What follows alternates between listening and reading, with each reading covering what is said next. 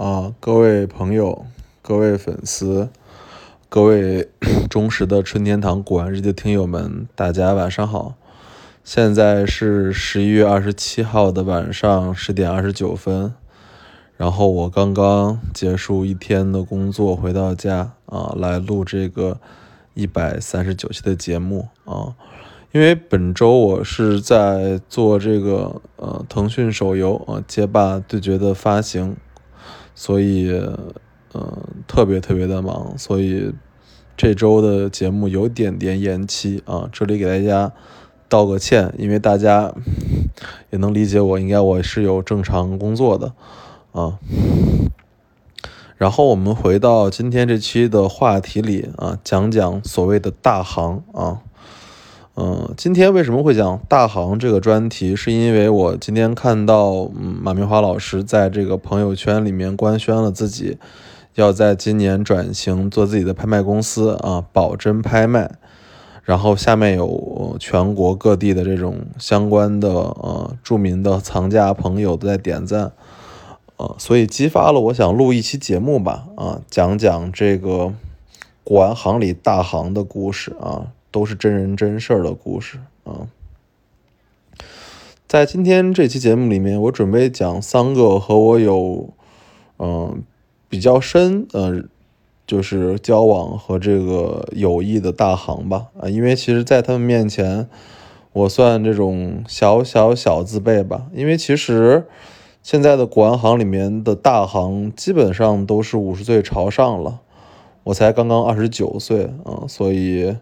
距离这些大行的年龄上还差不少，嗯，所以我就讲讲我三个最关系最好的老师的这些人生经历，或者说人生的一些故事，然后以此来给嗯各位听友们啊介绍一下真正的大行是什么样的。嗯，首先我说的第一位老师是呃湖南明清瓷器的第一啊马明华老师啊。我和马明华老师认识大概是二零一六年啊，一六年，二零一六年的湖南文交会，当时我去的时候，我正好在这个三楼啊，然后看到了这个马明华老师的这个，呃，华宇轩这个古玩城啊，古玩店啊，然后我当时都不知道那是马明华老师店，然后我就走进去之后，看到里面有呃色彩纷呈的这种。单色釉和这个明清官窑，所以我坐下来就是正好和他还有那个他的助理和他的另外一个搭档吧，然后坐在一起抽烟，在此然后认识了马明华老师啊。马明华老师的个子不高啊，湖南人，然后喜欢抽中华烟，然后他本身是呃，应该是有这个。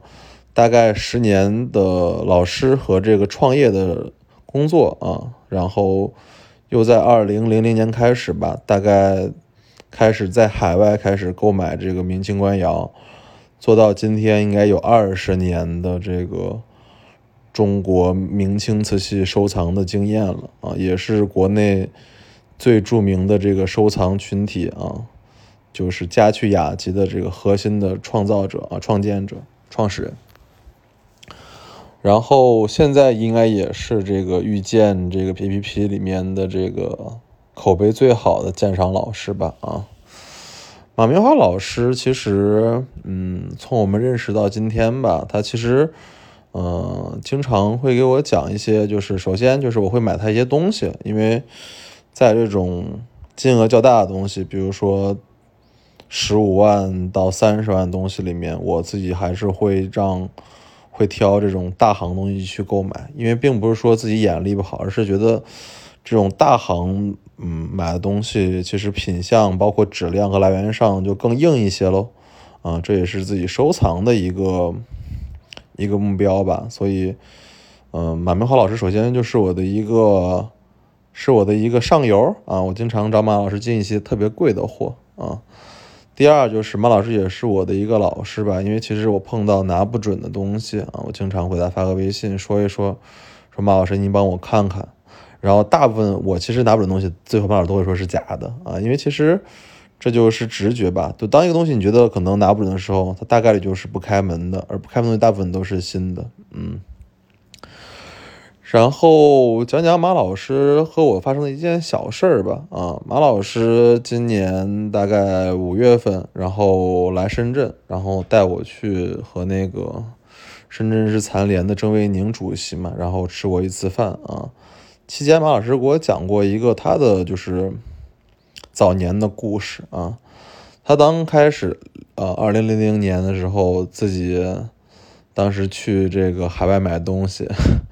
他当时不仅买，他当时也是喜欢的很杂，他喜欢瓷器，也喜欢玉器。然后他在瑞典买了一个，当时以为是和田白玉的这个，呃，玉雕吧，大概花了可能有七千七千瑞士法郎，还是那个瑞典法郎，对。然后回国之后一看啊，发现那个竟然是玻璃的啊，于是他就一转手，从这个四楼就把那个七千。瑞典珐琅的东西直接扔出了窗子，摔得粉碎碎骨。他说，从那天起，他觉得任何事情啊，一定要觉得一定要好好练习自己的眼力啊。这件事儿其实给我的印象蛮深的，就是其实每一个大行在人生的起点的时候，啊，都会打眼，也都会遇到挫折。但是如果你不下狠心啊，不下这个狠劲儿。呃，你的眼力就没有真正提高啊！只有把那东西真正的摔碎啊，给自己告诫自己说不能再犯这种错误，这时候才有真正你眼力和实力上的提升啊。呃，马老师其实是一个我自己觉得还是很平易近人的老师啊。这里我也祝贺马老师在这个新的保真拍卖的这个创业中啊，大展宏图啊。然后我们再讲第二位大行啊，第二位大行是和我一个关系，嗯，也算很不错的老师吧，叫张培老师啊。张培老师是上海古玩行里面的，应该上海古玩明清瓷器里面的大行啊，第一大行吧。啊，因为，嗯，张培老师本身是。是这考古一线考古队出身啊，他大概是在，他也差不多快五十岁了啊，比马老师年纪你稍微轻一些，但是他出海买货的时间比马老师早，可能在九六九七年的时候他就已经去海外去买这种明清瓷器了啊，他当时可能九几年的时候是在这个上海、江苏的这种一线考古队工作之后，然后他就下海了，然后。通通攒了一些钱，然后去海外买这些明清官窑，然后他主要经营的就是乾隆的相关官窑喽。然后通过这些年的经营，嗯，可以说是豪富吧，啊，豪富，啊，嗯，张培老师本身的性格其实和马老师挺不一样，他个子很高啊，然后说话里面经常带着一种调侃的语气啊。所以有点老顽童的意思啊，然后他经常会逗我，嗯，我比如我找一个东西找马老师看，他我马老师可能会给你发差不多三四段语音，大概发就是那种很慈祥的老师的样子。但如果我发这些照片给张培老师，张培老师就会说交一百四十块钱来，我再告诉你这个东西为啥是这样子啊。他经常逗我，对。而且张培老师本身是一个嗯很呃很愿意接受新鲜事物的人，对，所以他经常跟我讨论说怎么做互联网营销啊，怎么做抖音，然后怎么去看这种微拍堂里面怎么设计这些微拍的这些规则和方法啊，所以张培老师经常会跟我讨论一些这种新的互联网技术，所以我觉得他算这个古玩行大行里面嗯。应该是自我迭代最新的老师，而且，嗯，张培老师经常会给我发很多他当时在海外买东西的那些原的照片，然后都是第一手的照片，包括，嗯，很多期大艺的手拍，然后，然后当包括成轩的一些那个封面的拍品，当年在海外一手的时候的照片。所以张培老师在我的心目中是，我认为他的眼力跟马老师其实差不多，但是一个更擅长的，比如说是在这个自我知识的更新，就张培老师。而马老师在于就是对于这个行业更深的就是探索，对他比如说去在遇见去当这个健身老师，然后去开自己的保真的这个拍卖，所以他们都其实是啊，我觉得都是眼力很强而且非常聪明的人啊，非常聪明的人。然后在这儿我也讲一个张培老师的故事啊，张培老师给我讲过很多很多故事，他是一个非常喜欢讲故事的人啊。他早年的拍卖故事呀，他跟李三儿的故事呀，然后他当年在苏比的故事啊，我听过很多。这里面我想讲一个故事啊，这故事是他和李三爷的故事啊。这故事给我留下的印象是最深刻。他说，应该是零六零七年吧，啊啊，不是，应该是呃啊，对，一零六零七年，当时钱伟鹏就是天物馆的钱伟鹏老师，他们当时开了一个。特别大的一个投资基金，专门投在明代官窑啊，对，然后所以他钱伟鹏老师是应该可以称之为中国就是元明明代明早期青花官窑青花的一个第一人吧。当时那时候的时候，呃，张培老师和李三儿也都还不是那么有名或那么大腕儿，对，所以当时他们有一天就是钱伟鹏老师啊邀请。他和这个李三儿爷去他们那个上海的天物馆去参观，然后他俩当天下雨的雨特别大，然后就去的时候也没带伞，然后到了天物馆的时候已经被淋湿了，然后临时之后他就和李三爷就是进去之后看到钱伟鹏老师和一个香港的著名藏家，当时他还不知道那是谁的时候啊，然后再看一个就是。明宣德的这个大的就是青花釉里红的盘，呃，釉釉里红的盘子啊，那个盘子现在应该能值人民币三千五百万，差不多吧，这个价吧。他给我讲的讲的绘声绘，他说当时我们大气都不敢出，就看到钱伟鹏老师和那个香港老藏家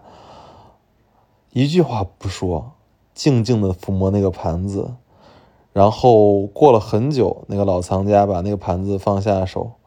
然后说：“你俩来看看。”然后他和李三爷都不敢，都不敢去碰，说您看就行了。然后最后他们俩其实最后一件瓷器都没上手，然后就出去了。出去那天他就跟李三爷说说啊，李三儿，咱俩这个腕儿现在还不够呀，要继续努力啊。后面他们知道了，说这个其实，呃，天武馆里面这个拿这个釉里红盘子的这个香港老人是葛世翘啊，就是。著名的这个天民楼的第二代藏家葛世翘先生啊，其实当张老师给我讲这个事的时候，我不仅想到他和李三爷当时年轻的时候那种窘迫、那种紧张的样子，但也想到了，其实就是这种呃藏家和行家之间一代代的这种传承影响，促进他们最后他和李三爷都成了现在应该是国内呃明清瓷器的超级行家吧，嗯。第三个行家，其实我想讲王玉老师啊。我其实讲王玉老师的次数不多啊，因为王玉老师其实是堪称上海古玩行的首富吧啊。这话可能你们觉得我有点骗你们，但确实如此啊。因为国内定窑的，就是全世界定窑的前十的拍品前十的拍品，王玉老师有差不多有四件五件吧啊。所以基本上，当市面上出现最顶级的，呃，北宋定窑的时候，你就会看到埃斯科纳吉跟王玉老师在竞争，啊，所以基本上全世界前十的定窑里面有三分之一在王玉老师手里面，有三分之一在埃斯科纳吉手里面，然后还有三分之一在其他的藏家手里面。所以王玉老师是国内定窑或者高古瓷的第一大行，啊，非常的低调啊。我第一次见王玉老师是在当时还有我还有老师的时候，是老朱带我去了王老师的店里面啊。当时，呃，其实认真的说啊，我去店里面的时候，我觉得那个店，嗯，很空旷。它有个特别大的店啊，然后摆了各种各样的什么青铜器呀，然后象牙呀什么东西。当时那时候还象牙还不违法，还不违法的时候，然后还有一些那种日本的那种相关的那种。铜炉啊什么的啊，然后当时老朱给我讲说啊说嗯说呃春天这个是这个王玉老师啊是这个中国这个定窑白瓷的这个超级大行超级大行，然后当时我对这个王玉老师第一印象就是说这个人肯定特别富，为什么呢？因为他全身上下都穿的是那种，嗯，最顶级的奢侈品品牌啊，是这样子。然后我看他那个表，就是百达翡丽金海螺欧嘛，然后应该人民币有七百多万吧，对。然后我一看他那个表，就知道他肯定是一个超级超级富的人。然后王老师当年就给我讲说，当他当时是做这个，他是也是快五十岁了，他从一九九零年左右就开始做这个上海的贸易工作，所以在贸易上面挣了大量大量的钱啊，所以他把这些钱又过来买。他可能在二零二零年的时候，二零零零年的时候就已经挣了可能有十几亿人民币了吧，然后就开始投资这个艺术品，然后他艺术品从一开始买的这种道光啊、清乾隆官窑，然后越买越早，现在主要买的都是青铜器，然后高古瓷这种品类，然后还有一些玉器，他的这个春秋的玉器和金银器也是非常非常强的收藏，嗯。然后在他店里面，其实他就跟我讲说，说其实他现在买的东西啊，很多都是十年前他在文公司买的，现在的东西还在仓库里面，从来没有打开过。哎呀，我还说说哥，那您的仓库在哪儿？他说我的仓库在闵行啊，大概有四千平方米。我一听我傻了，我说这真的是大行，就是其实这个。王宇老师给我讲的事儿，其实就告诉你一点，其实古玩收藏是一个，呃，是一个时间的游戏。就很多人现在老想说今天买，明天卖。你看这些真正的超级大行，现在卖东西都是十年前自己收藏的东西或者买的东西。啊，然后王宇老师平时其实，嗯，和我聊天的方式主要都是给我炫耀了。啊，有一天啊，有一天，因为当天我们我在看那个。贺天健的画展嘛，贺天健的画展，他跟我说说说小孙啊，其实我有一一一一一一一张贺天健和唐云的画作合作的画作，祖国江山一片红啊，是一个差不多一米五乘两米五这样子，然后满是鸽子和天安门的这个巨幅照片，这是贺天健和唐云合作的啊，当时应该是。嗯，上海白云宾馆的这个就是迎宾堂这块的一个巨幅画，然后可能在一九九四年的时候，他在这个兰心文物商店买的，然后就每天基本上就给我讲他那些当年买东西的那些历史，啊，怎么买张大千，然后怎么买的这些，呃，他还有一个特别有名的藏品，就是那个春秋时候齐国王宫的那个弓弩错。就是金银器哦，是一个弩错刀啊，上面都是错金银的，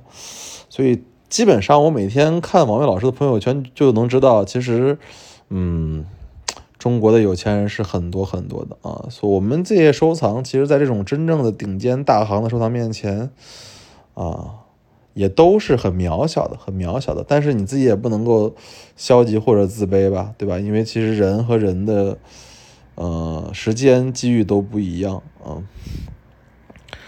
今天其实呃，通过马明华老师这个开这个保真拍卖，然后我们讲了就是春天堂主日常经常接触的三位大行啊，马明华老师、张培老师、王宇老师啊，这都是我自己在嗯这几年过程中跟他们自己聊天啊交流得到的一些小小的感想啊。然后我说我自己怎么看大行啊？就是正如我有一期节目说的，每一个人都是收藏家啊。其实每一个人也都是大行啊。嗯，我看张培老师、看马明浩老师、看王宇老师，都觉得其实他们虽然啊如此有钱或者如此的有地位、有有这影响力，但他们其实每天仍然会对一个新的呃古董古玩感到新奇和热爱啊。经常马马明浩老师给我发一张照片，说他在那个美国买了一个什么什么东西。张明老师经常给我发照片，说说你看我就在这个美国买了什么什么东西。所以我觉得他们都会为买一件新东西、研究一件新东西感到骄傲和自豪啊！这就是我在这些嗯著名大行身上感觉到的一种力量吧。所以其实我们每一个人可能生活都会磨平我们很多热情。但如果你真的喜欢收藏，喜欢真正的中国古代艺术，所以你其实每天都可以有新的发现啊，新的体会。